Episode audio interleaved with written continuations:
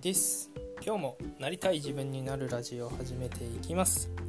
僕はですね現在情熱を再転化するリライトコーチとして活動しております。僕はですねこれまで経験してきたこと学んできたことまた体験してきたことというのはですね日常生活でどう生かしていけばいいかということをテーマにラジオでは配信しております。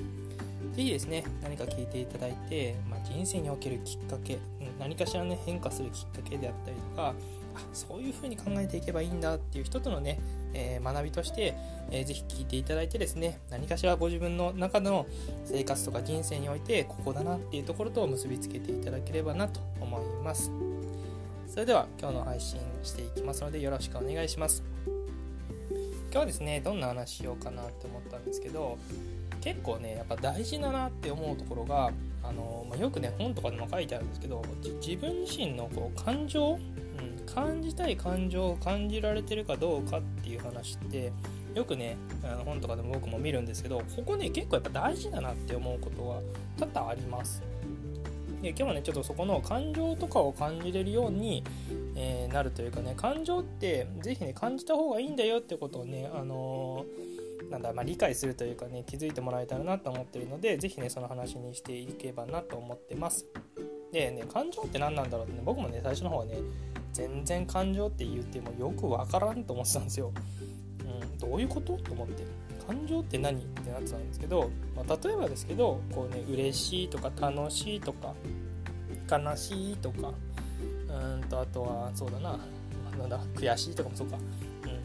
うん。なんかねこう湧いてくるもの、うん、っていうのがね感情っていう風なものなんですけど普段自分が感じたい感情って感じれてるかどうかっていうのってあんまねこう気にされたことないんじゃないかなと思うんですけどここね結構ね大事だったりします。うん、普段自分が感じてる感情ってどういうものがあるかなっていうのを一度ね俯瞰してみてみるといいかもしれません。まあ、俯瞰というか、まあ、なんだ？第三者の目線として見た方自分自身を見るっていう感じなんですけどなった方がいいなっていうふうに思うことがあってなんかね、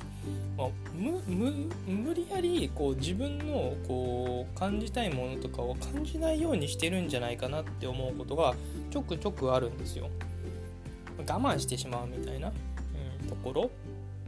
ね、我慢することが悪いことではないんですけどやっぱねそれを続けていくというかねその我慢っていうのを積み重なっていくとやっぱねどっかで爆発するんですよね。うん、でこれって、まあ、いいことないなと思ってて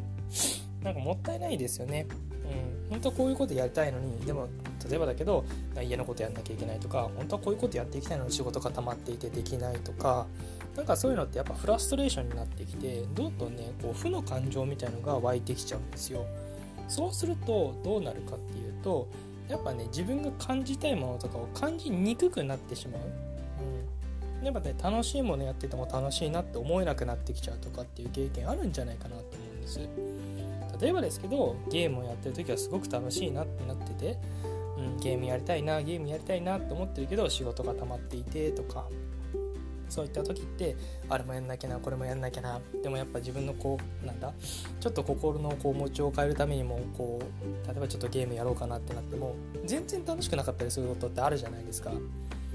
それってこっち側のそのさっき言った我慢とかの積み重ねでどっか頭の中でそういうのを気にかけすぎている、うん、そういうのがどんどんどんどん積み重なってくると自分が感じたいものっていうのを感じにくくなってしまうんですよ。なんでさっき言ったゲームやってても楽しくなくないなとかなんかすっきりしないなっていう状況になってしまうんですよね。うん、なんでここね是非自分がどんな普段感情を感じたいと思っているのか、のをまず理解した上で自分のその感情をせき止めてるものってどんなものがあるんだろうなっていうのを見てみた方がいいかなって思うんですよ。そうすると自分が感じたい感情自分が感じたいものを感じれるようになってきたりするんですよね。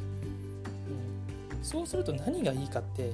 ぱね人とのつながりとかやっぱねこう対人になった時にその人がどういうことをしたいんだろうなとかどういうふうに求めてるどういうことを求めてるんだろうなとかどんなものを感じたいと思ってるのかなっていうのが見えてきたりするんですよ。それを一緒に共有できた時ってめちゃめちゃ嬉しくないですか？めちゃめちゃ嬉しいんですよね僕自身はですけど。もうね相手が楽しいなって思ってる時に一緒に自分も楽しいなって思って一緒に楽しい空間を作れる、うん、こういうのって最高だなと思っていて。これってやっぱ普段の自分の意識の違いで作れたり作れなかったりするんですよね、